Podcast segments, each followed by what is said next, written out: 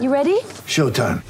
On May 3rd, summer starts with The Fall Guy. Let's do it later. Let's drink a spicy margarita. Make some bad decisions. Yes. Audiences are falling in love with the most entertaining film of the year. Fall guy. Fall guy. Fall guy. That's what the poster said. See Ryan Gosling and Emily Blunt in the movie critics say exists to make you happy. Trying to make it out? Nope. Because I don't either. It's not what I'm into right now. What are you into? Talking. Yeah. The Fall Guy. Only in theaters May 3rd. Rated PG-13. Get ready for the greatest roast of all time the Roast of Tom Brady, a Netflix live event happening May 5th. Hosted by Kevin Hart, the seven time world champion gets his cleats held to the fire by famous friends and frenemies on an unforgettable night where everything is fair game.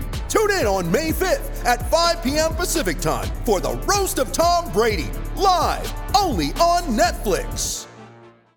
With threats to our nation waiting around every corner, adaptability is more important than ever. When conditions change without notice, quick strategic thinking is crucial. And with obstacles consistently impending, determination is essential in overcoming them. It's this willingness, decisiveness, and resilience that sets Marines apart. With our fighting spirit, we don't just fight battles, we win them. Marines are the constant our nation counts on to fight the unknown. And through adaptable problem solving, we do just that. Learn more at marines.com. NYYST. This is New York. Yankee sports talk. Yup. Swinging for the fences, knock it out the park. This is New York. Yankee sports talk. Christian and Chris, of course, SGR. This is New York. Yankee sports talk. Call me New York. Yankee sports talk. Record, rain, and shine. Grab your shades and umbrellas. NYYST. You're hanging with the fellas. Welcome back. This is episode 320 of the NYYST podcast. We are live on NYY News TV. I'm your host, Christian. As always, joined by my co host, Chris. You. And now he's got the Tyler Wade, no SGR tonight. Wow. Sad night. It's that night. Uh, you had uh, the Tyler Wade running through your house last week. It's been, Everybody do, dude. I'm not kidding. better? Everyone's been sick since October. It's just every few weeks, the kids bring it home from school. The kids weren't in school for two well, years. you're an anti, I mean, you're an anti-vaxxer. Okay? yeah, I'm an what happened. anti-vax. Okay, and uh, and my kids didn't go to school for two years because of our wonderful governor, and uh, killed their fucking immune system. So now, Okay, Governor Murphy. Okay. okay, I never forget him. He's he's something else. That guy. he's Another he, he's just not only an awful he's not just an awful governor he just is creepy like even like putting politics aside he's is, just it, a is creepy teeth? Is i don't know man i don't know what it is he's just a creepy individual Well, here's the- uh, if you take COVID away because you can't. Everybody that governed and governed during this time period has COVID on their ledger, right? His big thing that he did was bag plastic ba- uh, bags. He, ba- he banned plastic bags. awful Like out of everything What- he's done be, uh, other than masking my fucking kids i gotta say the bags are just i can't get over it I what has that really done for us? I, I can't get past it, man. I, I don't want to. Don't get me started, bro. Please, get done. please. I'm somebody that works in grocery stores, okay? So this affects me more than it affects you. Like, okay, I'm gonna go home today. I gotta go pick up something. And you know, you never just pick up one thing. No, I'm walking out like this all the time. It's crazy, man. Fucking And and then they off. want you to bring your own bag. I, I mean, it's just it's crazy. Okay. Okay. So we got a lot to talk about this week. The Yankees are in camp right now, so uh, I believe the first uh, game is Saturday, but you won't be able to watch it. It all happened so quick. Why wouldn't I be able to watch it? No, none of us will. Oh, it's not televised. No, it is televised. or it's Sunday. I think I think it's Sunday is the first game. That'll be on yes. Okay. Why wouldn't any of us be able to? to No, we watch it? can just just six hours later Oh, is why? because they're gonna. They think covering the nets is more important. Oh than, uh, yeah. Talk about. I, I I feel like New York just has the bug right now of just teams and organizations that can't get their shit together. You have a couple that are on the right path, right? I think the Mets are on the right path. I think the Giants Okay. are definitely on the right path. I Mm, I think the the Rangers, the New York Rangers, the Rangers. uh, you know, they had a little bit of a of a rebuild or whatever you want to call it, but I still feel like they're competitive. But we got to bring something back. the Knicks are okay. Come on, They're not bad. They'll- They're like the fourth, the they just can't get over the hump though. Uh, Okay, like, well. the- come on. Here's what the problem is. There's some, some there's something fundamentally wrong with everybody, every team in this city. There's something just even when it looks like things are going right, things go wrong. Yeah. You know, you mentioned the Giants. I don't I don't want I I just need to speak this out loud once because I don't know anybody else that are Giant fans. Like you thought this thing with Daniel Jones was gonna be easy. Now it's the most colossally fucked up thing in the whole world now. Oh, they're having just- issues with with his contract. Well, because he switched agents, now he's gonna now apparently he wants forty five million dollars a year. It's just nothing is ever easy. This is what the this is what it is, and like I just went through all this trauma, and I, I'm not putting Daniel Jones on Aaron Judge's level, obviously, but we just went through all this trauma in free agency with Aaron Judge. I thought that re-signing Daniel Jones was going to be an easy thing, and now we have to deal with this shit again. It's just nothing is ever fucking easy around Yeah. here anymore. Yeah, maybe that's every maybe that's every big market team. I don't know. I just remember the days of winning championships and like, oh, you know, we traded David Wells today. Who do we get? Roger Clemens. Right. Here's two more world. Here's two more World Series. Like those. Where Right. are those days? Yeah, they now our don't. big. Now our big uh big maneuver is to stick our all world right fielder and left field. Apparently, Listen, before we go down that path, we already have a super chat from Big Sexy Yankee. He said, oh uh, boy, if one of the greatest hitters, Miguel Cabrera, hasn't hit well since he was 34 and he's 39 now, what makes Boone believe a 38 year old Donaldson will? The Well, we'll answer is he him. doesn't. I mean, he doesn't, and we'll definitely get to all that. We have we have Uh, some alright. we have some Boone audio from this week. so I think before we get into Aaron Judge, let's go back to last week. Let's work our way forward Okay. here. Okay. Okay, So, uh, Pete had it first. Okay, he did. he did. Frankie Frankie Montas Joe. having shoulder shoulder surgery. Easy for me to say. Shoulder surgery. Now, Okay. before we go any further, let me ask you a quick question. Okay. Okay. How many months has it been since since he's been injured? Initially, Uh, How many months has it been since he originally initially went on the IL with the Yankees? was he was on the IL August, September, somewhere in there. And was right? it and was it his shoulder he was on the IL for? I just want to Oh, get all the facts yes. straight. Okay. Okay, it's now what? It's now what month are we in? We're going into what month? March. Okay. Okay, when does the season start? In March. Well, Okay, end of March, right? Okay, yes. And how many months is he going to miss from this surgery? Uh, all of them, but the Yankees are going to tell you that he is optimistically going to be back at the uh, tail end of the second half of the season. Okay, so let's just, for argument's sake, right now, because the Yankees want to, you know, tout that right now. Mm-hmm, mm-hmm. For argument's sake, let's just assume that's true, which it's not. If he got the surgery, maybe, if they knew, like, who's it on here? Why is it so many months later that he all of a sudden needs surgery? Well, I know you don't remember this because you got punched in the face while we were arguing about it. But yeah, no, I remember this. what they kind of did with Luis Severino, right? Well, it's kind of what I was going back to. I mean, why does this happen? Look, everyone in every organization is going to make mistakes throughout life, and mistakes are fine so long as you learn from them.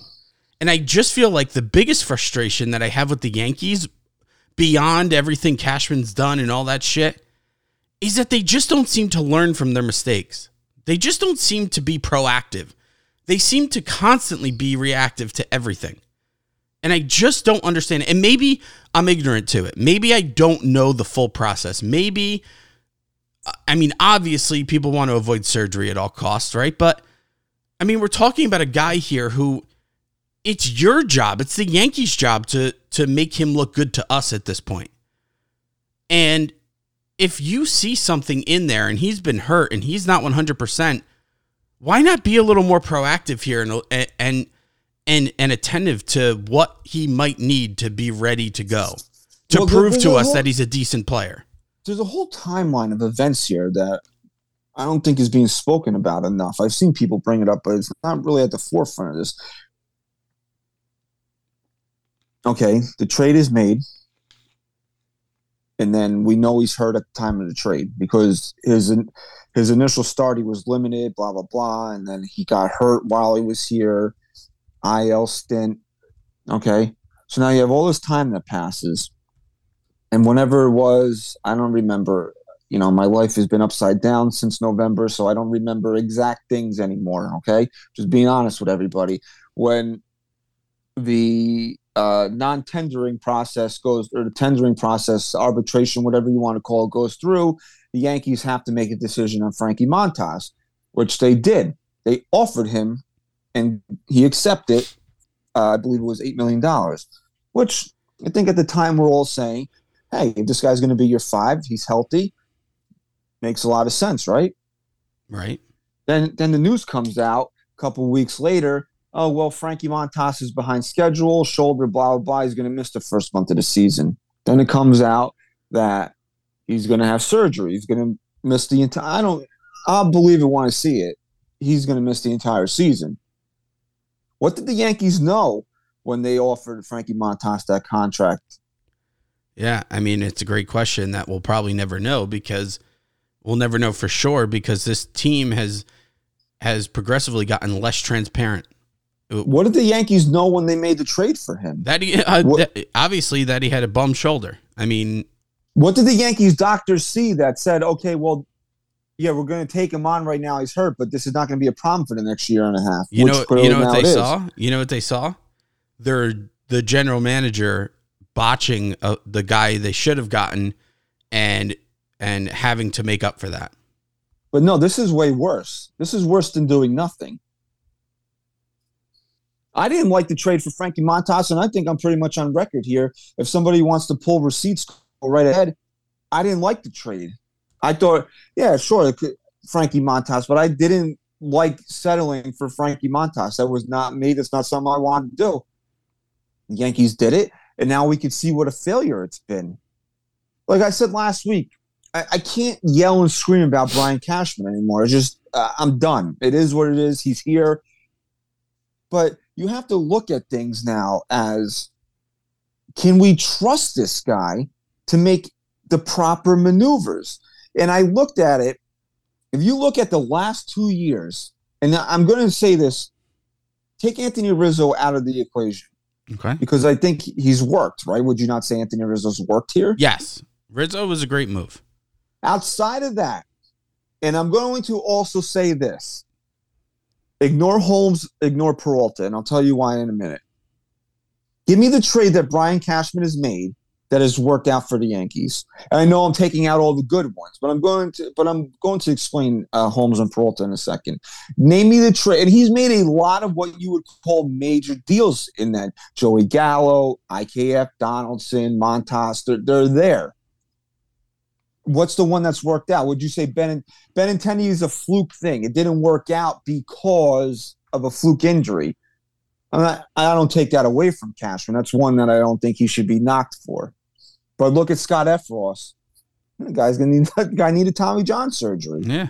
You know, you could say, well, that's a fluke thing, but is it though? When it when that type of stuff continually happens to the Yankees, I'm not saying they knew. Maybe maybe they didn't know about Effross potentially needing something like that, but you know, it just goes along that track record with them now. But you know, you look at Joey Gallo.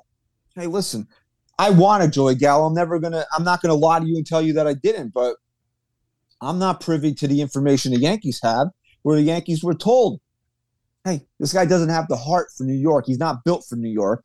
And Brian Cashman was like, beep, bop, boop, bop, beep. This is just a computer. Doot, doot, doot, boop, bop. Right? And traded for the guy, and it was a colossal failure, right? Okay. Okay. We all know, I mean, we've talked about IKF. We talked about the Donaldson deal. We talked about Montas ad nauseum. What, has about? he done? Did you say Trevino? Well, there you go. That's a that's a great point. And I put and I had a whole thread about this on Twitter during the week. And people were like, "Well, what about Trevino? What about Trevino? Well, yeah. I mean, Platinum glove catcher, right? mhm, mhm. All star. Well, you would say that that was a great trade. Brought him in here. He, he would he was nothing more than a backup. Became an all star. right in a vacuum, great trade Why is why is Jose Trevino a New York Yankee? because Trevino, because the sorry, guy why- that our GM thought was the answer doesn't exist. You can show me all the videos you want of him, but until he puts on the pinstripes and takes an at bat, to me, he doesn't exist. So Ben Rortvedt was part. This is what a lot of people don't know. Ben Rortvedt was part of the IKF and Donaldson trade. He was the catcher that Brian Cashman wanted to platoon with Kyle Higashioka. Problem was, he traded for him while he was hurt. Where have we heard that one before, Chris? ben Rortvedt, who, believe it or not, The Cashman Actually- special. actually got called up at some point in 2022. I believe he was on the bench at some point, uh, and then went back down to um, Scranton. So I, I do believe he exists, although I, I personally cannot verify this. But the guy you traded for couldn't couldn't make the club because he was hurt. You had to go out there and get Jose Trevino. It turned out to be dumb luck that the Yankees got a player as good as Trevino, but that was not the plan, right? So why could you say that's a good trade that Cashman made? He she made that out of pure desperation. And here's how I think of things too, right? I th- uh, you have to think of things in the in the eyes of the GM.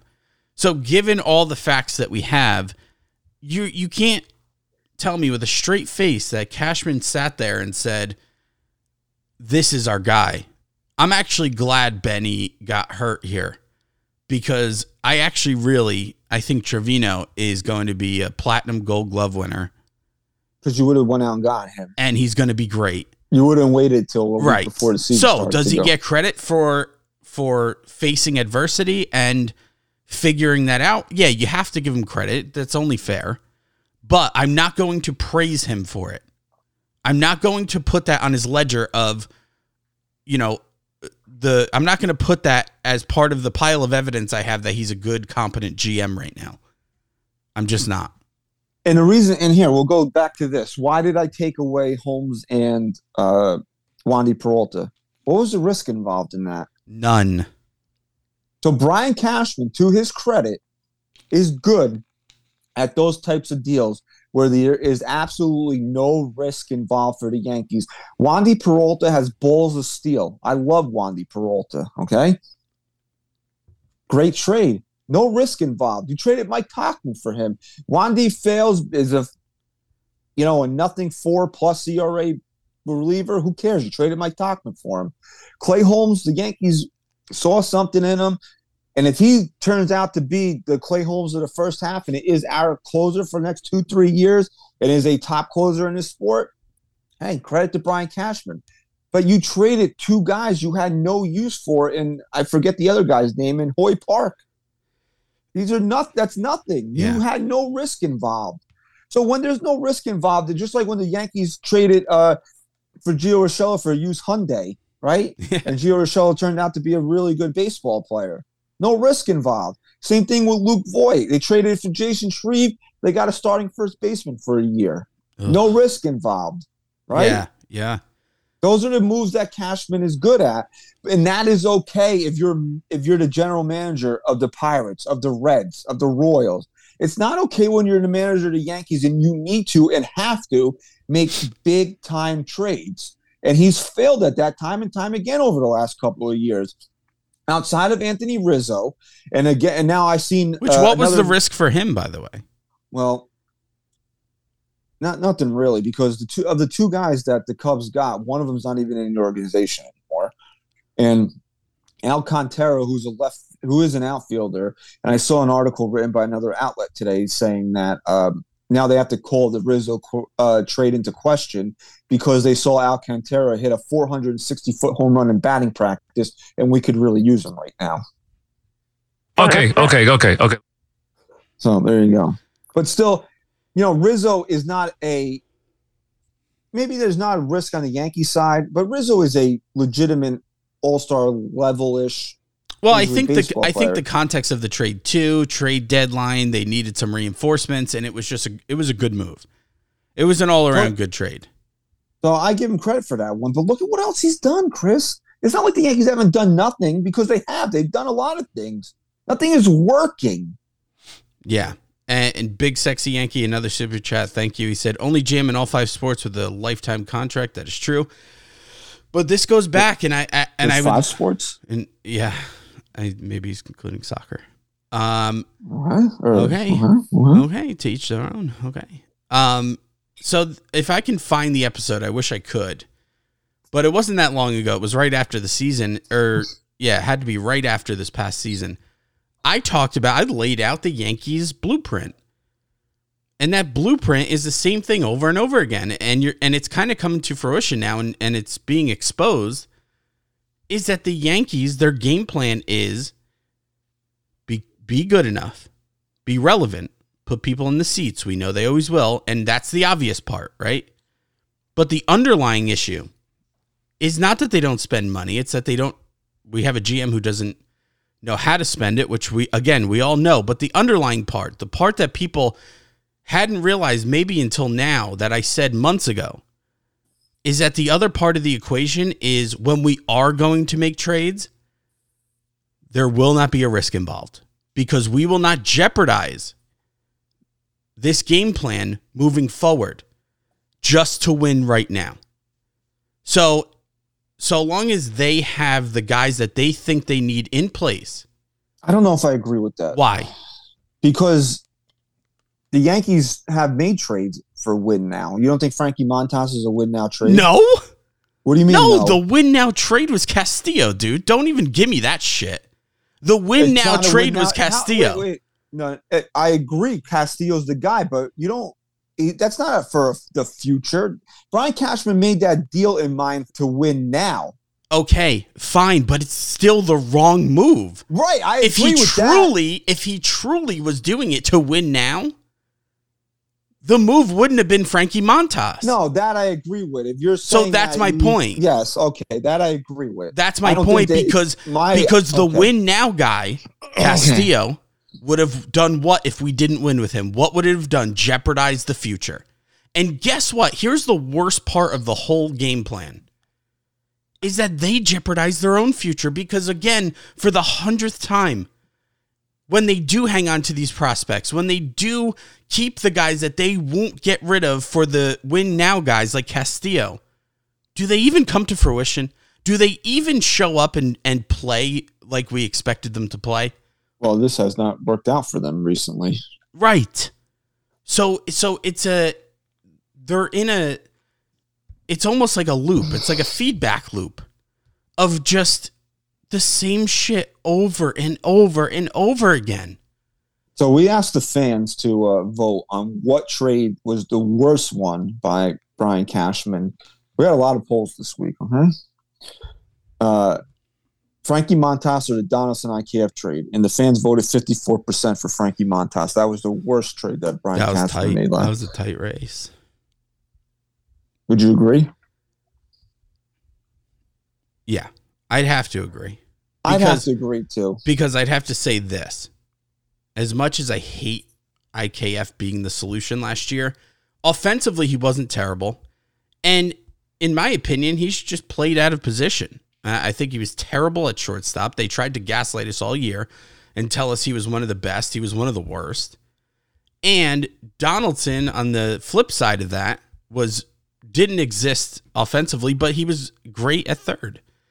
So at least we got So- something there.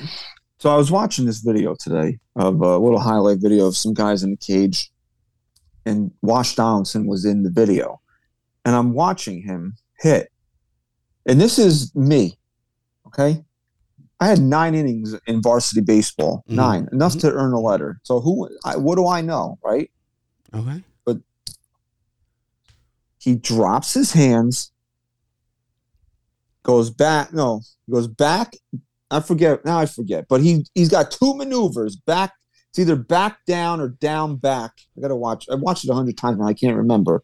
But he's got two moves with his hands before his hands get in the hitting zone. Yeah. Maybe that worked for him in his prime when he had bat speed, but he can't catch up to fastballs anymore. Yeah. So he needs to be a lot quicker to the baseball. Yeah. And does he have a big step?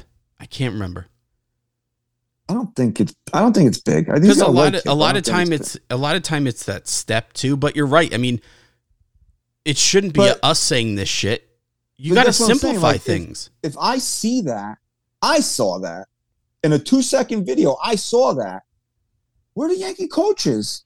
Where's somebody telling him, "Hey, listen, you got to be a lot quicker to the ball here. All this, man, all this maneuvering, bro. You got to get a lot quicker, and you got to get your bat into the hitting zone a lot faster." Look, I don't want him here. I, I, I'm, I, you know, I pretty much said that numerous times. To call the guy Wash Donaldson, you know, why would I want to keep a guy around that I, I refer to in that? But if he's going to be here, I want him to be good. Yeah, of course. Why isn't nobody looking at that and saying, "Hey, you know what, bro? You got to you got to fix your swing a little bit. I know you're a former MVP, all these accolades, blah blah blah, but you suck right now. And if you continue to have this type of movement in your hands, you're going to be terrible again this year. It's probably a little more difficult with a guy who's 38 years old and been in the league for so long get- and, had him out. and had good That's- success. Get him out. I'm not then. saying it's him being stubborn. Maybe you know, maybe he's not. But at the end of the day, I feel like it What comes it comes down to the player. What is the likelihood the Yankees have said anything to him about this? Probably not good. It's probably pretty low. Okay, that's my point. So if now, if if I don't even know who the hitting coach is this year, didn't they fire Marcus Thames? Yeah. I don't even know who the hell it is. I mean, I, I should know that, right? I think that's something that we should know. Let's look that up. Uh, Well, you know what it is? The Yankees have like 10 different hitting coaches now. Yeah, but they have a main one. They hired him last year. He was he was there all last year. Dillon Lawson. Yeah. Right. Yeah, okay. Yeah, he sounds good.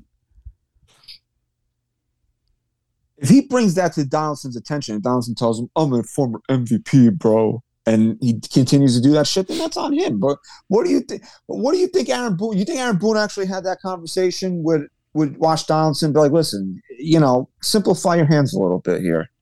You think Yeah. he had that conversation with him? Maybe. I mean, you got to there's a lot of shit to take into account too. I mean, I'm not giving Switching- the the benefit of the switching right his now. hands at this point in his career could really fuck him up even more than he's been.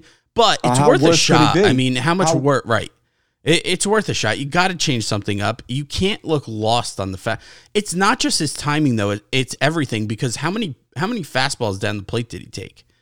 I mean, it's just everything. It's it's his whole approach that needs to change. You know, big Uh, sexy Yankee, real quick. Thanks for another super chat. Being swept at home by the Astros, it's like it hasn't affected Cashman at all. You don't see him at least trying for a trade for a left fielder. Well, it's part of the gaslighting, right? He had the money to get Rodon, which we were all excited for. Um, the owner stepped in and had the money to pay for Judge, and we were all happy and and and whatnot. And then you know Cashman took back over and was tasked with you know making a couple trades here to really to really solidify this team, and once again failed. Failed to do anything. Well, I think he was. I'm going to play devil's advocate a little bit here. I think he was involved in Bryan Reynolds trades and trade talks for him. But are you trading two of your top three prospects for Bryan Reynolds? No, This look, is what we talked about. we about. have to be realistic, and I know we said this a couple weeks ago. As much as I knock Cashman for not trading the big prospects for the guys that I think can put us over the top to win, like a Castillo last year, I also, I also am, I'm not going to rip him for holding on to them and refusing a trade for a guy that, yeah, would make this team better and yeah, would get Aaron Hicks the hell out of here but isn't I'd rather take the risk. It's all risk reward, man. I'd rather take the risk and see what what Volpe and whoever else and and Dominguez have, whoever else they wanted, have than to say we need Reynolds here right now because he's gonna make us a World Series contender. But that's a perfect segue into what we're going to talk about next. Is this the ultimate smart or Yankees? Aaron Judge in left field. I think it really is, dude. I think it really is.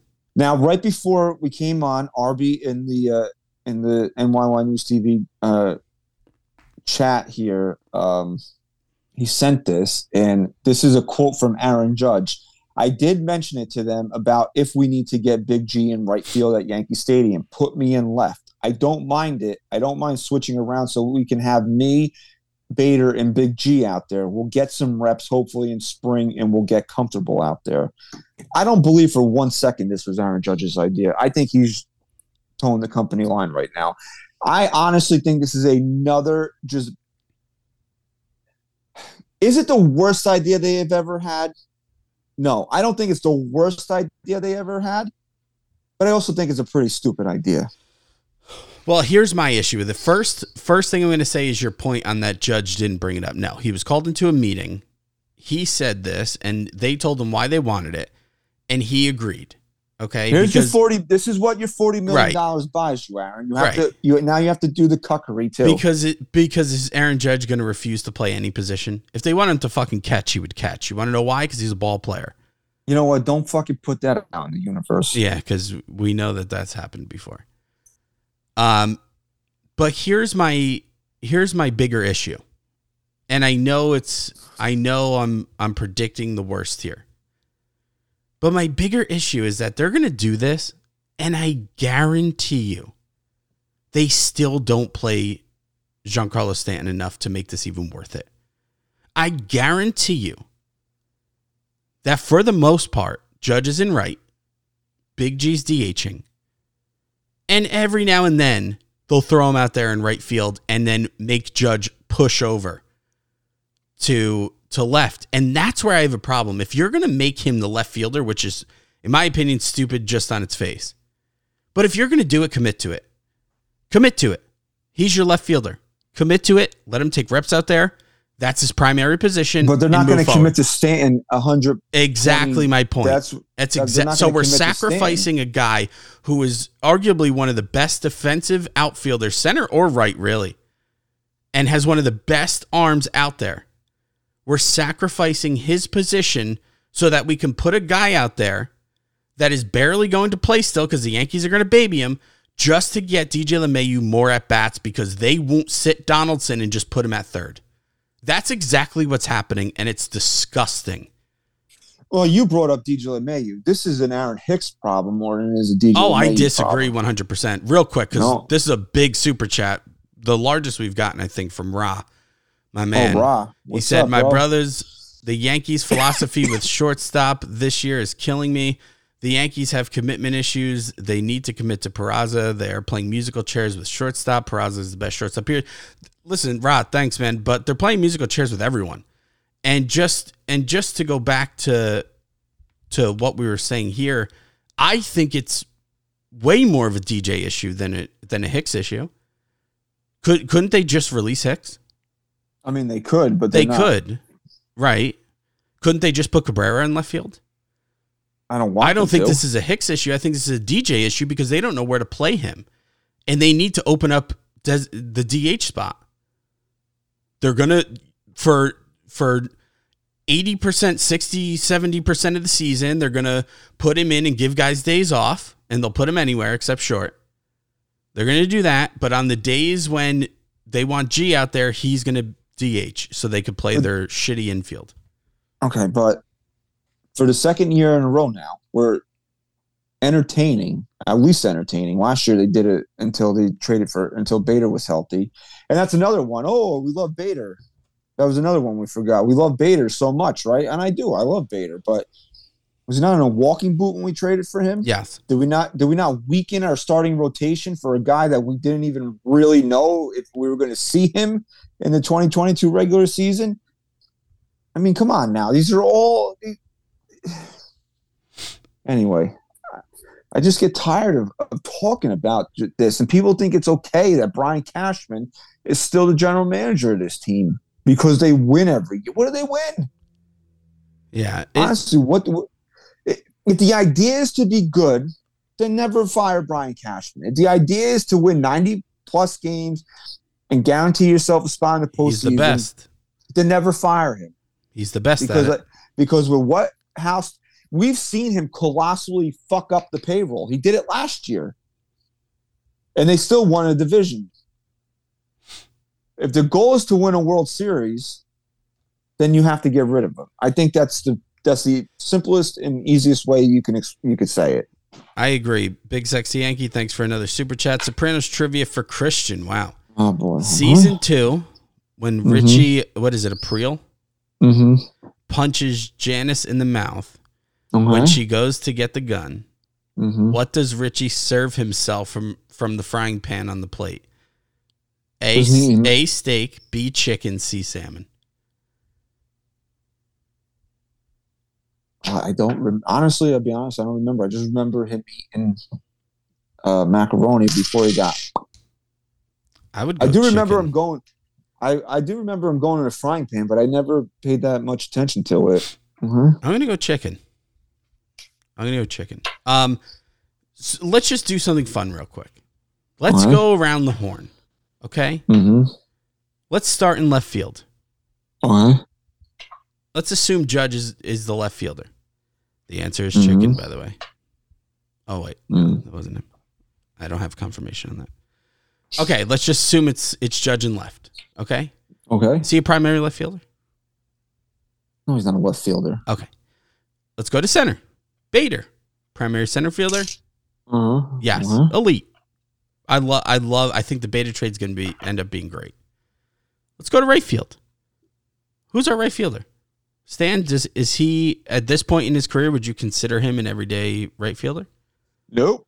When's the last time he's played right field for uh, for a consistent amount of time? Probably when he was in the Mar with the Marlins, I guess. Yeah, probably. It was a steak, by the way. Thanks, big sexy Yankee. Uh-huh. Okay, now let's go to third. Good third baseman, right? Defensively. Mm-hmm. Um, would you say he's he contributes to the team offensively in any way? Are you talking about Josh Donaldson? Yes. No. Okay. Let's go to shortstop. IKF. Is he a primary shortstop? He's not the shortstop. Okay. Okay. But if he if and when he is. No. Okay. No. Not a primary shortstop. Peraza, do we know anything about him? Other than the the glimpse of what we saw last year?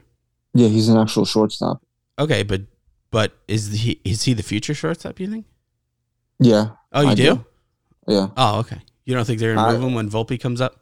Their, no, their I think- prized I- I, honestly think oh, you think he's a future shortstop? the more and more I think about it, I think they're going to move Volpe, Oh, okay. which which will which I want to talk about in a second. Okay.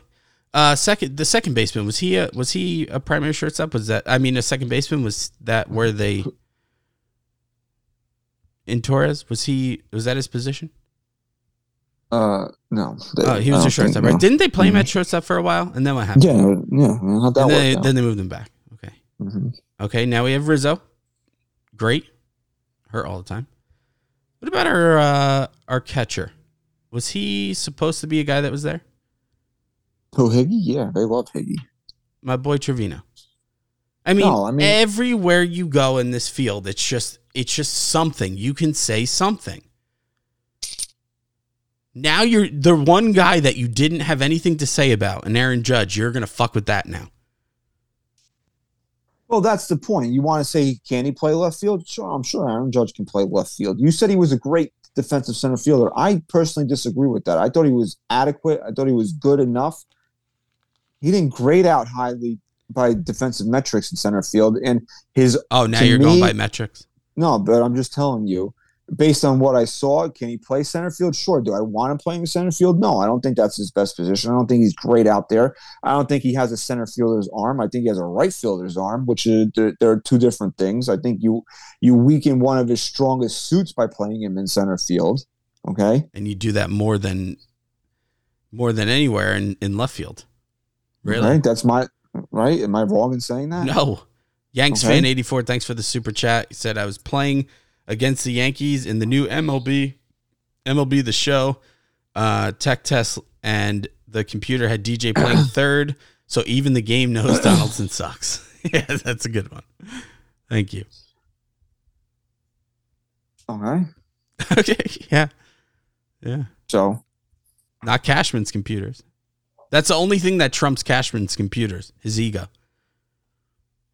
So you have a guy that is legitimately one of the, if not, he he he's an elite. He is an elite right fielder. He's not elite anywhere else defensively. That's my opinion. Okay. on- I, no, I mean, I'll I you. s- I haven't seen him play left field, but I don't think he would be as good in left as he is in right. It's not that even about him being as good. It's about you're taking a position now, given the given the dimensions of Yankee Stadium, right? You're taking a position now that is completely different than the position that he became elite at. Now, you're also taking away the biggest threat that Judge has, and that's turning a double into a triple. Or a little knock into right field with a guy on first who maybe gets a good a good start from him taking third instead of just staying at second base. Why are you do- I'm not saying G doesn't have the arm, but again, how many games has he played in right field since he came here? Why are we messing with it? Do you know how Oh, long played, it takes? Well, he played a lot of right field in 18 when Judge broke his wrist. I would say it was probably the last time he played significant time in the. Do you know right how field. long it takes to just truly to become elite to a point where it's not But just about your skill, it's about knowing your environment. That's what the that's what my point is, right? You have no. If you look at right field, if you say Yan- name all the Yankee question marks, you could have a laundry list of them. Why right field should not be one of them? Because you figure you have the best player in the world in his best position. Why would you deviate from that? Right. Any smart, any smart, rational person, anybody running a baseball team that does that that has any sense of brains has like would say to themselves, I have the best player in the world. This is his best position. Let's play him there. You know, it's like, okay, well, he's a 10 here, but he might be a seven here. And we need to do no, no, no. Just stop thinking. Just for one time, just stop thinking about shit and just figure this is his best position. Let's play him here. Let's fix the other problems instead of playing uh, musical chairs with everybody. Yeah, This is and- what, That's the most frustrating thing, right? It's that Cashman seems to constantly do this lately, and by lately I mean the last handful of years, is instead of addressing a question mark and and solidifying that, he replaces it with another question mark. He's And this is done it time and time again. This is the problem with I with Aaron Hicks, right? Aaron Hicks has become such a problem on this team that now the second year in a row, we're going to play Aaron Judge out of position because we because he cannot uh, function as a competent Major League Baseball player. But and and that and and this is another problem here, right? I didn't want to get riled up today, but now I'm going to get fucking riled up. You see this. You see this happening that you have this guy on your team that can't play the position you hired him to. That was initially center field, right? You had to go out there and trade for a center fielder. Now he's a left fielder. Can't do that either. So now for the second year in a row, you have to move your best player around out of position because of this guy, and you still keep this guy on the team. Hmm? And here's what here's what you could say. Well, I bet you he has a he has an 850 OPS and he gets on, you know, and and he he's fast and all this other shit. He steals 20. No, no, he's terrible at he had a 600 OPS last year. Why why do I have to yell about this all the time? Why is nothing being done about this? Oh, he makes 30. No, fuck the 30 million dollars. And it is easy for me to say. Somebody's going to say it is easy for me to say fuck the 30 million dollars because the Yankees can easily what just fucking shit out another 30 million dollars uh, by by printing some Aaron Judge t-shirts. Yep. I bet you when we go there on April 1st there'll be a whole new line of Aaron Judge t-shirts then they'll sell a fucking million of them. There. That's there's your money to get rid of Aaron Hicks right there. Yep. Christ, I'll buy two of them. I'll buy an Aaron Hicks jersey if it means uh, getting rid of. I'll buy Aaron Hicks merch. I'll contribute that way if it means getting rid of Aaron Hicks. I will put, take money out of my own pocket to get rid of this guy. But the Yankees don't see. They just don't see these things. You can't tell me that you're running this team and don't think that Aaron Hicks is a problem right now because he is. No, he's, not the guy. problem. He's not the problem. He's a main problem. I would actually say that having him on the roster is a main, is one of the main problems the Yankees have right now because they're doing all this convoluted bullshit because they won't because he's here. And it, and if you could say, oh, they get rid of him, who's going to play left field? It doesn't matter. Just the fact that you have to think about this shit because of him should eliminate him from being here. I couldn't agree more. But but look, now they double down. It's not it's not just it's they can't even admit to their issues. I mean, they come out there and and then look, I'm not saying that Cashman has to go out and do interviews and throw him under the bus. But they double down. They come out and say he's he's their guy. He thinks he has what it takes. They're confident he could be the guy that they acquired. So so what do you think the fan and then and then he goes out the next week and rips the fans for being irrational.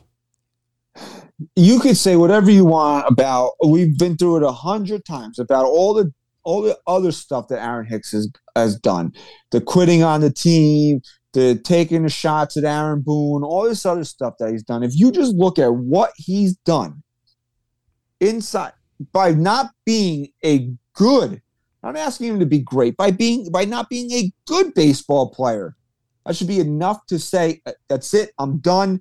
We're trying to win a championship here. But no, they're going to carry this along because they won't do. They just won't. The, I always say this: Yankees go to a line, but they don't ever cross it. This would be Mhm. them crossing the line, saying, "Hey, you know what? Enough is enough. I don't care how many years you have left. I don't care how many, how much money you have left. We're trying to win here. You're not contributing to that. Goodbye." Well, same thing with the trades. The point I was making with the trades. They approach the line. You think they might cross it, and they never do. It's the same thing. and we're the foolish ones. I said Yes. this a while ago. I said this a, a while ago when we do, we were dissecting these things.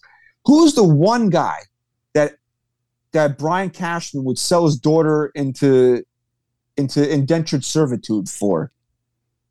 Gerrit Cole. Yeah, the, his white whale. He would not go above and beyond to trade for Gerrit Cole. Why do we think he's going to do it for anybody else on the planet? And I know this is five years ago, but Gerrit Cole was the guy he was chasing since Gerrit Cole was 18 years old. And he wouldn't give up Miguel Andujar and Clint Frazier for him. Both of the guys, by the way, he got nothing for. Absolutely nothing the Yankees got in return for Miguel Andujar and Clint Frazier. Would not give those guys up for Gerrit Cole. So why do we now think he's going to go above and beyond for anybody else in Major League Baseball? This is Right. Gerrit Cole we're talking about. You're 100% right. So again, just look at the facts, people. I don't think we're being irrational in the way we speak about Brian Cashman. I say this all the time. I hope that every move Brian Cashman makes is the be- is is the, is a winner. I hope it's gold because I want more than I more than anything. I want this team to win a World Series. I also have to be realistic about things. I have blind faith, and I have re- and I'm also realistic. My blind faith is that everything is just going to be fucking wonderful, and they'll win the World Series. But realistically, you have to look at the way he operates now.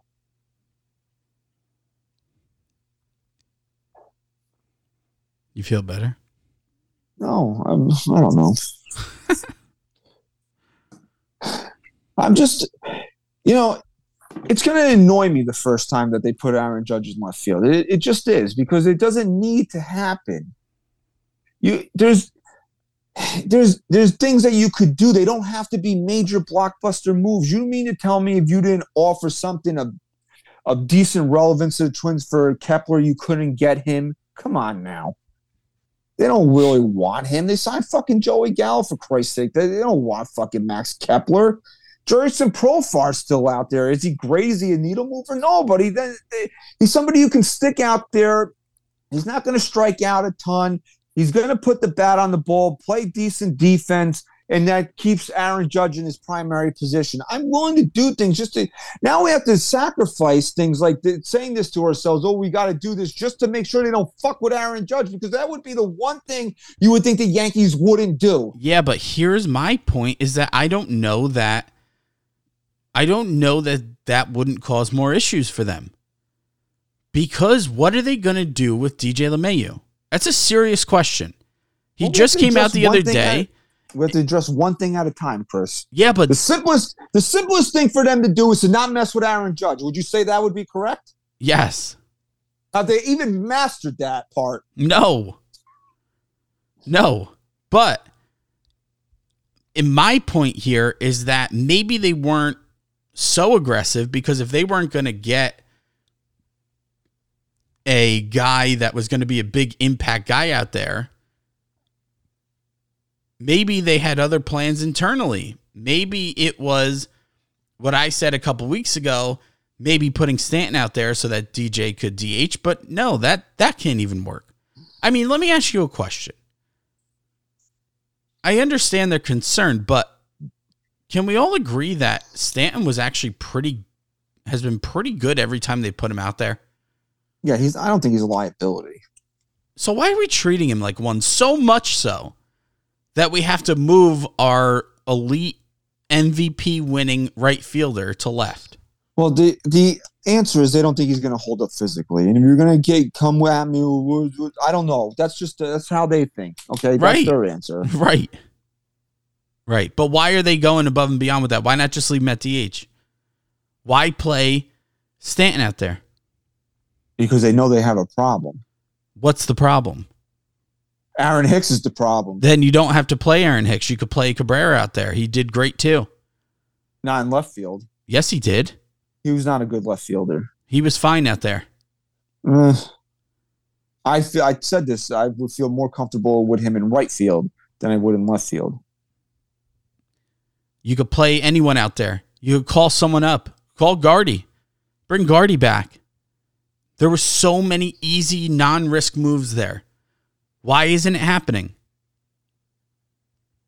You tell me. Because Brian Hicks is not his their problem. Brian Cashman is Hicks- your GM. He, they could wake up tomorrow and Hicks is not a problem. They just let him go. DJ LeMahieu is the problem here because So- of because why? Because of the problem they acquired last year in Josh Donaldson, and they won't sit him. Who should play third? A healthy 100% DJ or Josh Donaldson? Well, I mean that's pretty obvious. Is it? To me, it is. It's to not you, No, it is to me. It, you know who, but guess what?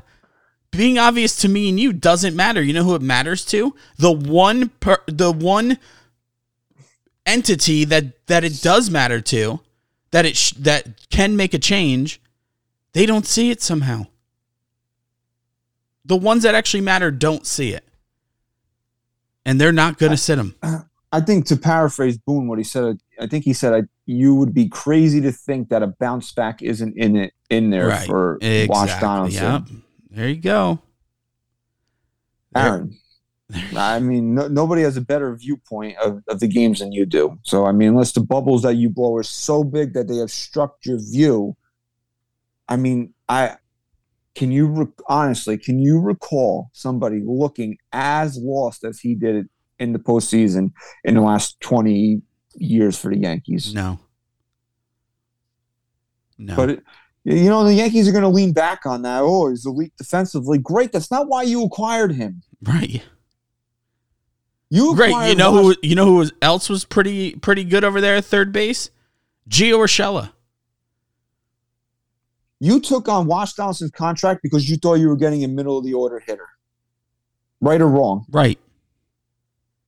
Because if you wanted an elite third baseman, you did trade for one, you dumbass, and you stuck him at shortstop. Crazy.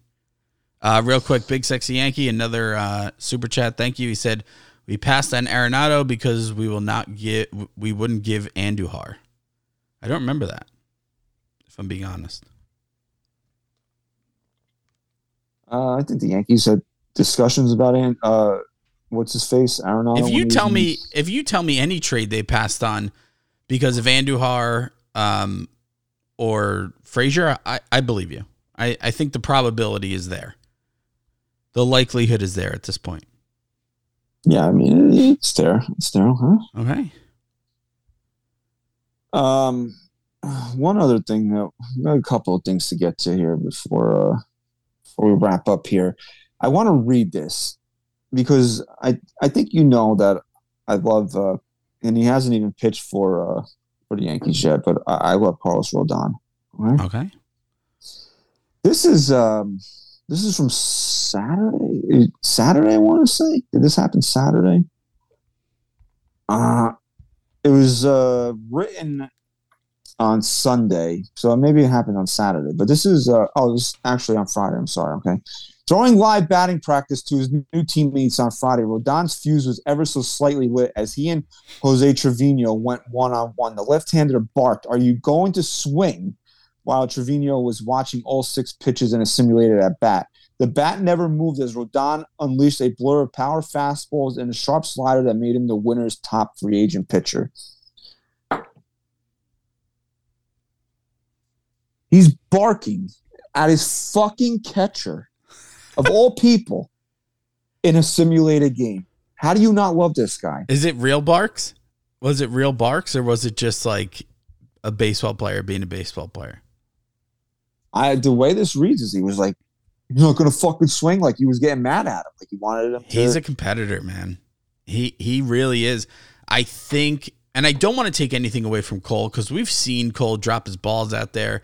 We've seen Cole get into it and and and you know light that fuse. But I think we're gonna what we've missed from from Cole. What maybe he underwhelmed us with that. We thought we were to get a little more of that out of Cole. We're to get the full effect with Rodon. I think we're to fall in love with this guy pretty quickly.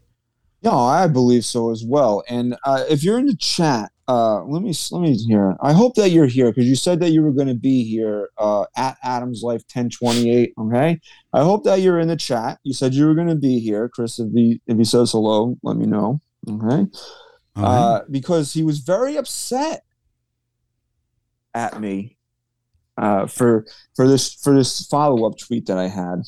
Okay. Okay. Fuck you. I hate. I just hate everything right now. Technology, bro. This is what happens when you get old. Right. Got to keep up. All right, here. Because uh, Shawnee B tweeted to me. He goes, I believe he will have an impact on Cole as well. And I said, It's something I've been saying since he signed here. He's a threat to Cole being the ace and that will only make Cole better. And um, my my buddy here, Adam, I believe his name is. Oh, I would hope his name is Adam. He's going by Adam's life. He got upset. He says, "I have a personal hate for Gerrit Cole." Really, a personal. Which could not, he says, which could not be further from the truth. Uh, we actually we hashed it out. Um, he's actually a big fan of the show, but he was upset that I've been. T- he feels I've been taking shots at Gerrit Cole throughout the offseason. I don't think I've been taking shots at Gerrit Cole throughout the offseason. I think I've been very. I think I've been very fair about Gerrit Cole. I think Gerrit Cole failed to live up to what he's supposed to be in 2022 and in the regular season, and that's an ace. Yeah, and I think if anyone has credibility, it's you because you were you you stuck your neck out there, man. You put everything out uh, on Gerrit Cole last year, and he and he let you down in the regular nobody, season. And, and we gotta say this. We gotta, like you just said, regular season. He was he made up for it in the postseason. We're not saying that he didn't. I thought Gerrit Cole was everything Gerrit Cole needed to be in the postseason. That's he was an ace in the postseason, but he was not, in, in my opinion, he was not an ace in the regular season. Nowhere near. And and listen, you I'm not going to mention their names because I guarantee you you already know who the fuck they are. But again, if you want to go listen to that sterile everything is okay, everybody's awesome bullshit, they're the top dogs, okay? They they want to sign. They they fucking said they would sign for Gerrit Cole's 2022 and 2023. They would sign for it. That's insanity. That's insanity. Okay. When, as a fan base, did we get so okay with mediocrity? Gary, Gary, Gerrit Cole for an ace was mediocre last year. He just was. I'm sorry. It pains me to fucking say it because I love Gerrit Cole. I really do. He's one of my favorite players on the fucking team. But he was not great last year. Gerrit Cole is paid to be fucking great. Fact or fiction?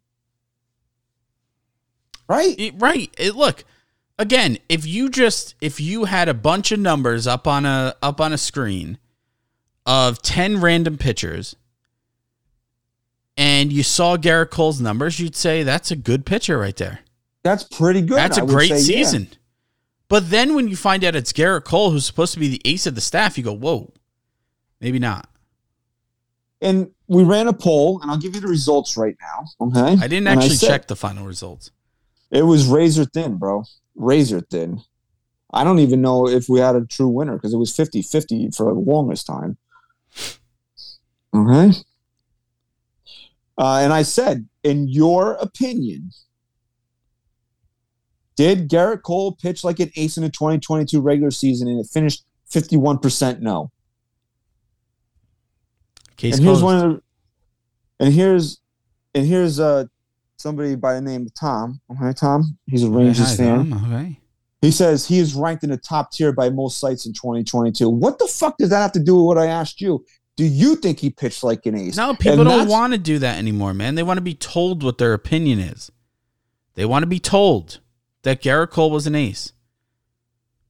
And Adam, my buddy Adam, dude, is sending me this this chart. He tweeted to me like nine times about about who on this list would you want over Gerrit Cole. I, I never said I wanted to get rid of Gerrit Cole. I, I want Gerrit Cole here. I don't regret the signing. I don't regret any of that. Love him. I really no. But he wasn't good last year. And when I say good, it's good in context of what he's supposed to be. When I look at an ace, Chris, you think an ace has a 3.50 ERA? Would that No. does that stream ace to you? No. It's got to be sub three, at least 310 at the worst, right? 310 is the bottom line, would you say? Gerrit Cole Gerrit Cole's job is to be the best pitcher here, and he didn't even do that last year. That's the, that's the that's the least of what he should do is be the best pitcher on his own staff, and he wasn't even the best pitcher on his own staff Right. last That's year. my point. He gave up, and look, he's a fly ball strikeout pitcher. We know that they're going to give up home runs, but a lot of the times, Chris, did Gerrit Cole give up home runs because he got he got beat by the batter, or because he beat himself? Beat himself every almost every single time. There was one instance I can I can't put my finger on it, and it It was, was in- Vlad Guerrero when Vlad Guerrero basically like Yes. hit a ball at his it fucking was a neck. it wasn't a bad pitch. And I and look, right away admitted admitted it wasn't a bad pitch. I didn't think that Cole beat himself there. I think Vlad's just that good. But 99% of the time he just he defeats himself and I think he I really think he took a big step forward in the postseason with that. And I think that could go a long way. And, here's what I'm And just real quick, ju- just to reiterate your point, not only did he take that big step, but now he does have a little fire under his ass because of Rodon being here. right. And this is when I say when I say a threat to Gerrit Cole. Not because I think Gerrit Cole's bad or I don't want him here or I want Carlos Rodon to be the, the, the ace of the Yankees. We love look, we love Nestor, right? Can Nestor Cortes really threaten Gerrit Cole to be the ace of the Yankees? No, because he just doesn't have the.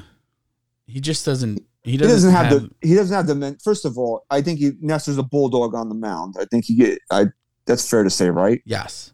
But I don't think he walks in there with his dick swinging, saying "fuck you," I'm going to take over this team. Right. Right? Right. Carlos Rodon is saying that. And and look, to be fair to Nestor, I don't think he wants that. I don't think he he's here to be that. And he shouldn't have to be. But Carlos Rodon is walking in here. Oh, fuck you yeah. know, right? And I love the fact that now you have two alpha dogs at the top of this rotation that are going to push each other to be better. Yes. It's not a knock on Gerrit Cole that I when I say that I think Rodon will make him better. I think that's it's just a it's a good healthy competition between two guys that want to be the best. Internal competition is always is always important. And I said this on last week's show. Like I kind of hope that they don't like each other at first, and they have this little underlying tension between the two of them that will only kind of push them each a little bit further. Yeah, screw it. Take take advantage of it. Honestly. I never look the fact that somebody would think that I hate Gerrit Cole. I don't hate Gerrit Cole. Like I don't, and I don't want Gerrit Cole to fail. Shit, I don't even players that I truly don't like, like Aaron Hicks and Josh Donaldson. I don't even want them to fail. No, because they're going to be here. We're, we're fans of the team before anything else. So I want everybody on the Yankees to, to succeed, whether I like them or not. Especially one of my own, one of my personal favorite players. I just don't think that Gerrit Cole was that good last year, and I don't think, uh, and anybody that's offended by that, I think you need to really look at what how he pitched last year. If you take away, I know that was a big. If you take away the Detroit start, he pitched to a three three ERA. Well, guess what? You can't take away the Detroit start, and a three three ERA is still not that good for an ace. I'm sorry, which he, not. which he had what a three three zero the year before, which was kind of a letdown. Also, I mean, he's got to be better. And and at the end of the day, here's the here's the point that I always make. If you ask Gerrit Cole himself, he will tell you the same thing. He's not going to sit there and say he was great last year. He's going to sit there and tell you that he's got to be much better. He's he's here to be much better. Here's the he way I look at it, right? Do I want any Yankee pitcher to give up a lot of runs? No. But if, like, let's say last year Jameson Taillon gave up a four spot, okay, I'm just I'm upset at the fact that he's not pitching well. But I don't feel like somebody punched me in the fucking gut Right. when when a third run crosses the plate and Gerrit Cole starting. I feel like somebody punched me in the Yes. stomach, Agreed.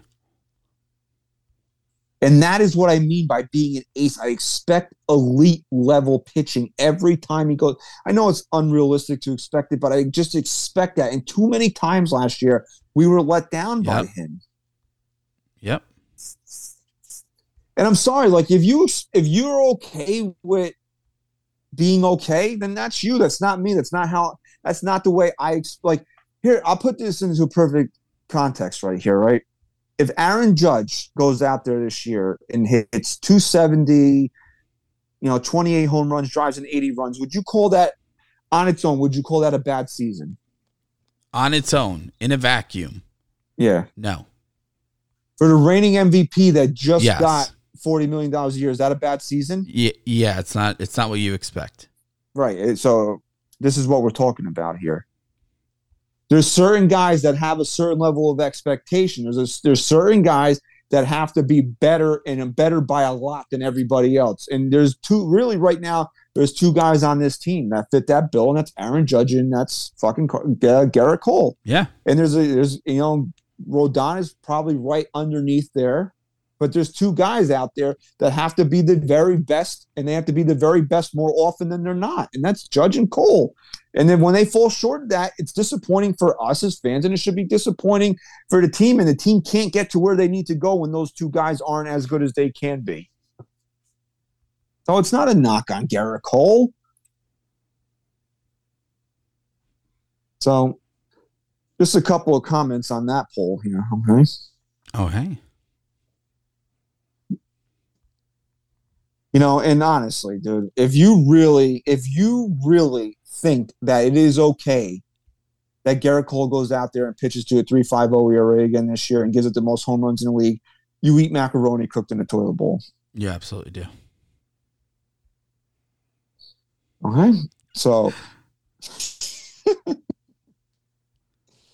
so just a couple because I, I, when I promise people will read them, I like to, I like to come through on that promise. Okay. So this was razor thin, man. 51-49. Fans said no, he did not pitch like an ace last year. Brad Jewis said uh, the regular season he was hot and cold, too much shitting the bed in the regular season, but he finally showed up as an ace in the postseason. And then he goes too little, too late, in my opinion. I don't necessarily agree with that last statement because anybody that's followed the show for a while now, especially towards the end of last year, we said, you know, we got to a point where Gerrit Cole has said, you know, Gerrit Cole can go out here in September and run off five perfect games. It doesn't matter. What he does in the postseason now is what counts. Right. So if you if he gave us that postseason, I don't think it's too little, too late. I think he kind of salvaged his year where you wouldn't say it was a complete bust of a year for him because at the end of the day, he in the most important games in October he showed up. So I want to give him. You have to give him credit for that. at Well, least. you have to think of it like this. You know, his first goal is to lead this team into the postseason. And the Yankees got there despite his lackluster performance all year. And once that happens, it's kind of like us saying like we hate this guy, we hate Aaron Hicks, but if Aaron Hicks goes out there and has a friggin' amazing season, you say, okay, you know, it is what it is, man. I that's I'd rather that than us be right at that point. Well, Absolutely, I'd rather Aaron Hicks make an All Star team this year than him Same terrible. Same thing has to happen with Cole, right? You accept it for what it is, You didn't get what you expected. He didn't do his job. He didn't complete his first goal. But guess what? His team picked him up. And now he has a second chance because his second goal and his more important goal is that once he's there, he has to be the guy who who leads this team to a World Series. And he in in all the power that he had, he showed up. I mean, it's not his fault that his manager waved the white flag with him on the mound. Right, you know? exactly. So so in that sense, I I get where where Brad's coming from, but at the same time you got to kind of you got to take things for what it is. We're mad at him for being bad in the regular season, but they still got there. They still got to the postseason. So you kind of have to take it for what it is and then base your base your true feelings of him on when it came time to to really to really show up and he, and he's one of the only guys that did. Uh, would you do this trade? Okay. Alex Verdugo for Gleyber Torres. Ooh. That's a twofold because Verdugo's a good player and also he kills the Yankees. Maybe. Maybe I would, yeah. Oh, I do it in a heartbeat. Yeah. Alex Verdugo. I mean, this is what really swayed me on it. Even though, uh, oh, and then you could play the multi Gold Glove award winning second baseman at second base again. Yes, you can do that. Right. Verdugo struck out less than 100 times in, in 140 plus games last year. Yeah, I think that would make this team way better.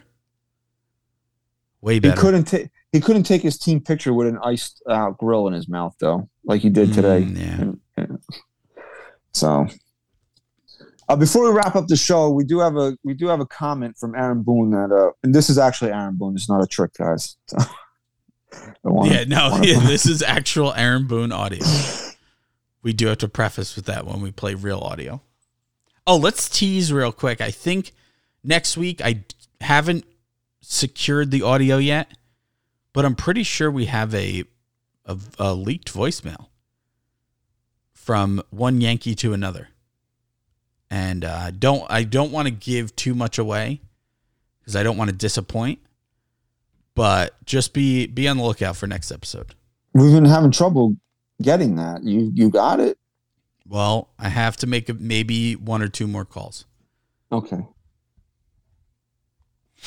So, are, am I playing the Boone audio? You want to? You want to? No, I just no. I mean, just to put a bow on on Cole and Rodon. I mean, look, man. it- like I said, these are two alpha dogs here, and I think anybody that thinks anything other than that is is silly.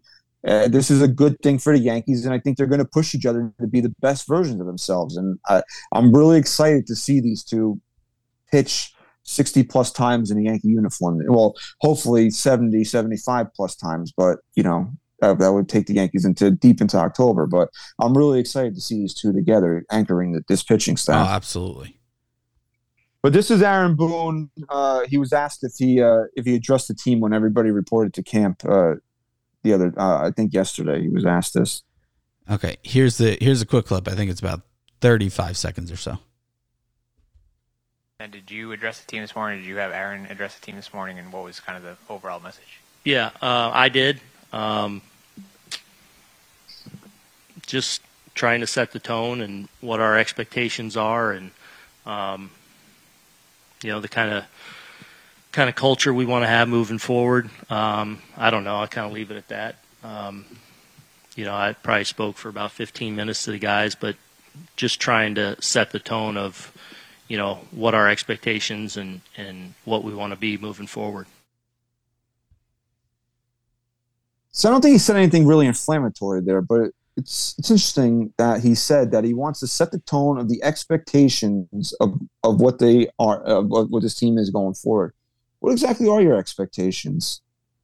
What exactly is this team's expectations? Do they expect to win the World Series?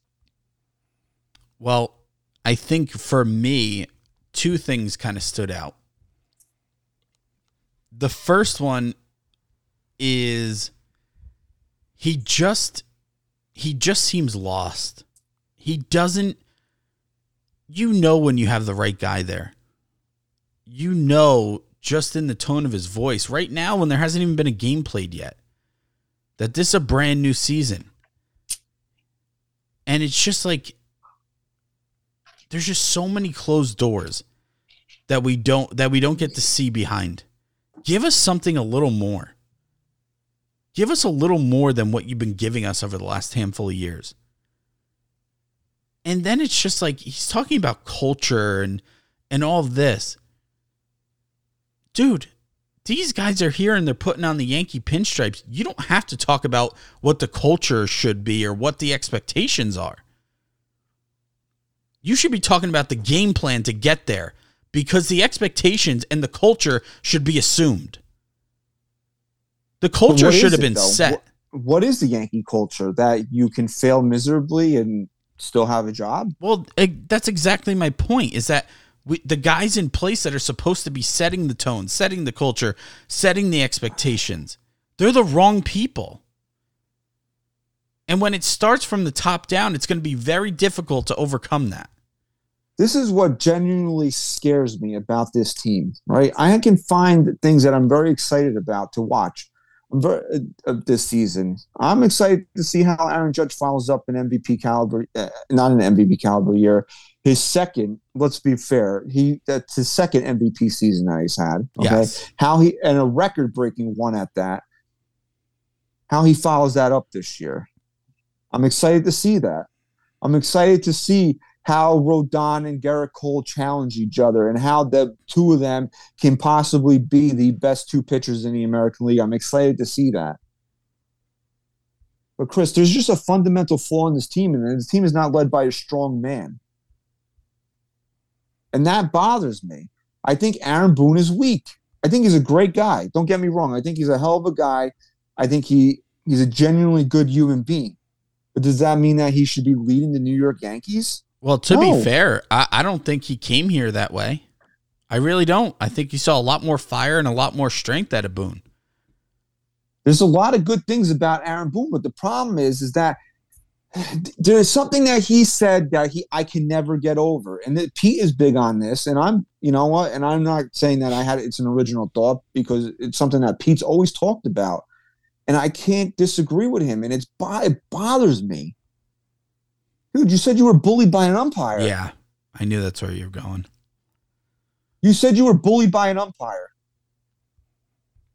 You are you are Aaron Boone, the manager of the New York Yankees.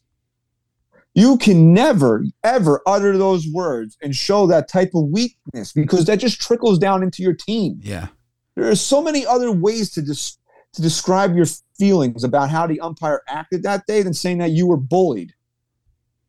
Just it's it, again, I I probably talked about this a lot last week, but it just goes back to Aaron Boone's mentality. He doesn't get it. Aaron Boone doesn't get what it means to be the Yankee manager.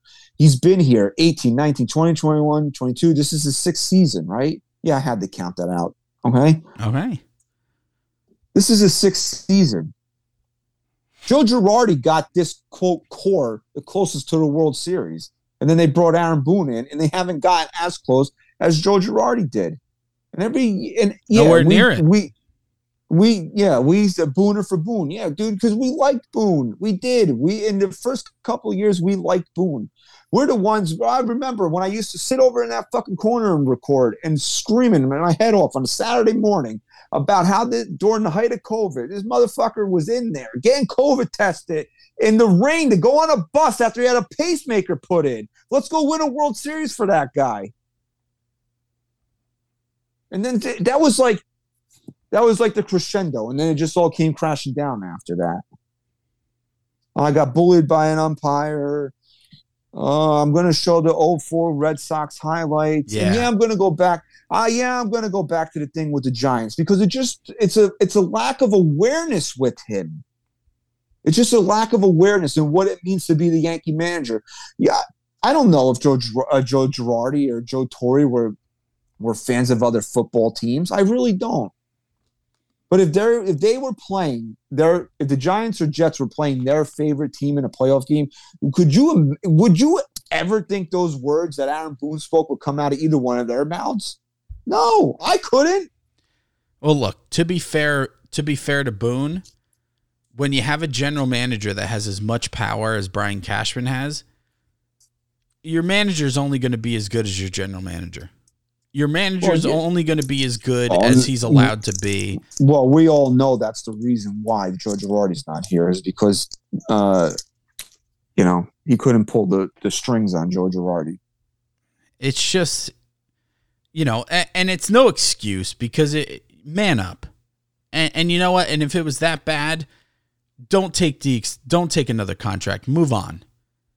Right? Be a You man. it- be right, your be your own right. person. If you're being suppressed You mean to tell me you much, can't you can't make high six figures? You know, right? going back into a booth somewhere.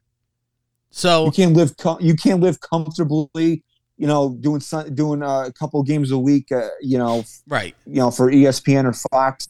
So it's Come on. not it's not an excuse, but it does go back to the to the bigger picture of this is who we have. And so long as Brian Cashman is still at the top of this organization, we're just going to get the same thing over and over whether it's Aaron Boone or someone else. Yeah, but Aaron Boone has now said and done these things, so now it's time. Well, for it's part else. of it. You know, it took a good few years for him to be broken down, and then to truly, he doesn't just believe in the Yankee mentality anymore, the cash mentality. Mentality. He lives it. He is it. Well, they said, I think, I believe they said when he went into his interview, right, and they put all these scenarios in front of him, he batted a thousand. Like everything that Right. they want, they would have wanted. He said he had said in his interview, like that's how he would have done it. So he believes in what they're doing. And I look, as long as Brian Cashman is here, I expect a cuck as a as a as a manager, but I don't need the complete cuckery combined with the lack of awareness. Right. Agreed. That's my problem with Aaron Boone right now. Agreed. Yeah, you could have got anybody off the street to come in here and be a cuck and be the manager of the Yankees, but not everybody would say, "Oh, "I got bullied by an umpire today." Right. No, my team's facing getting swept in the ALCS. Let me show these highlights of the organization's greatest failure. Let me piss off my entire fan base by, or not my entire, but let me piss off a good portion of my fan base by by acting a fool right now. You know, and and it's not even that too. Look, I said this. I think Aaron Boone is a pretty solid manager April through September, He's where he great. has not grown, where he has not grown, and where he needs to is in October. Just He's always still- questioning things. He's been in the postseason every year since he's been here. He should And be a he's not pro. learned- he should not learn. And to me, he's not learned from any of his mistakes. Not one. So, so this is again. I want to set the tone. What's the tone, Aaron? You're the fucking manager. What is it? Is Aaron Hicks going to be in the lineup on day one? Is Josh Donaldson going to be on the lineup in day one? Because if you want to set the tone of what the expectations are for this team, you can do that as the manager. Enough is enough. Hey, Brian, fire me. I don't give a fuck anymore. I'm the manager. These guys are not fucking playing. You won't get me new players. I'll play the ones that are here, but those two aren't what aren't going to be in the Right. lineup. Right. You think Brian Cashman's going to fire him? Let him fire you then. Because if that's the working environment you have to work under, no one's Who the fuck wants to be here. there? Who's going to succeed here under those circumstances? Right. Who would want to? A cuck would. A cuck. So, what are the expectations? Are the expectations to win the World Series? Or the expectations are just to be good enough to get into the postseason because your because your general manager thinks it's all crapshoot. What are the expectations here? Because to me, it's beating the fucking Astros for once. One time. One time in the postseason can we beat the Astros. That's my expectation. That's what I expect out of this team. One time to go toe to toe with the goddamn Astros and beat them in the friggin' postseason. That's what I expect out of you. I expect to at least be one of the final two teams standing in Major League Baseball this season. That's what I expect. You can't sell me on anything other than, oh, we had a hell of a run. You don't have a hell of a run at it, bro, when you fail that miserably in the postseason. You don't. That's not what we come to expect as being Yankee fans. And I don't look. Oh, you're spoiled. No, I'm not spoiled. I'm I'm realistic, dude. The money, the resources that are put into this team, we should not have the type of failures that we have. Right. I, I like to look at things in a realistic prism sometimes, and you, I think it's uh, the right way to be as fan. I always say you can have your blind hope that everything's going to work out, and I also think that you can you have to have the sense of realism. And the sense of realism is that when you have the prospects the Yankees have, and you have the money that the Yankees have, they should not be as far away from winning a championship. Couldn't agree more. You know, and people are like, oh, I saw, read this the other day. The Yankees are a good, talented team. What are fans upset about? No one said the Yankees weren't a good, talented team. Nobody is sitting here telling you that. The Yankees are a good, talented team. In my estimation, they're going to win the fucking American League East this year. I know I was very down on them coming into the season last year. I'm much more higher on them coming into the season this year in terms of winning the division. For sure. Is that the goal, though? No. The goal is to be the American, at the very, very, very least, to be the American League champions, right or wrong? At this point, man, I think it's just us being so desperate for some type of hardware. Yeah, fine. I'll You're take gonna- a pen, I'll take a pennant. You're gonna get. We're gonna get to the point where we beat the Astros once in the fucking ALCS. We'll be happy about it. Right. That's how. That's how much of a failure this team has been recently. That we look back at 2019 uh, fondly because we took them to six games. Crazy. But hey, those are the expectations. That's that's the tone you need to set. Hey, you're a baseball guy, bro. Act like it. So, as we wrap up here, listen, April 1st is approaching very, very quickly. Uh, that second wave of tickets, there are a very, very limited number still available. So, if you have not gotten your tickets to the event, April 1st in the Audi Club for uh, the San Francisco Giants and the Yankees, four o'clock game, please do so. The link is pinned to our profile at NYYST underscore podcast. Um, Patreon, we have not plugged that in a while. Uh, I will be doing some Patreon uh, soon. So if you have not uh, become a patron, please do so. Go to patreon.com slash NYYST. $5 a month will get you bonus content uh, that you won't get anywhere else. We're gonna I'm gonna be bringing that back very very shortly. Now the season's back to uh, spring training anyway. There's there's going to be more to talk about. So Patreon will be back. So head over there. Follow us as I said on Twitter at NYYST underscore podcast. If you're still in the chat, please like this video and subscribe to NYY News TV.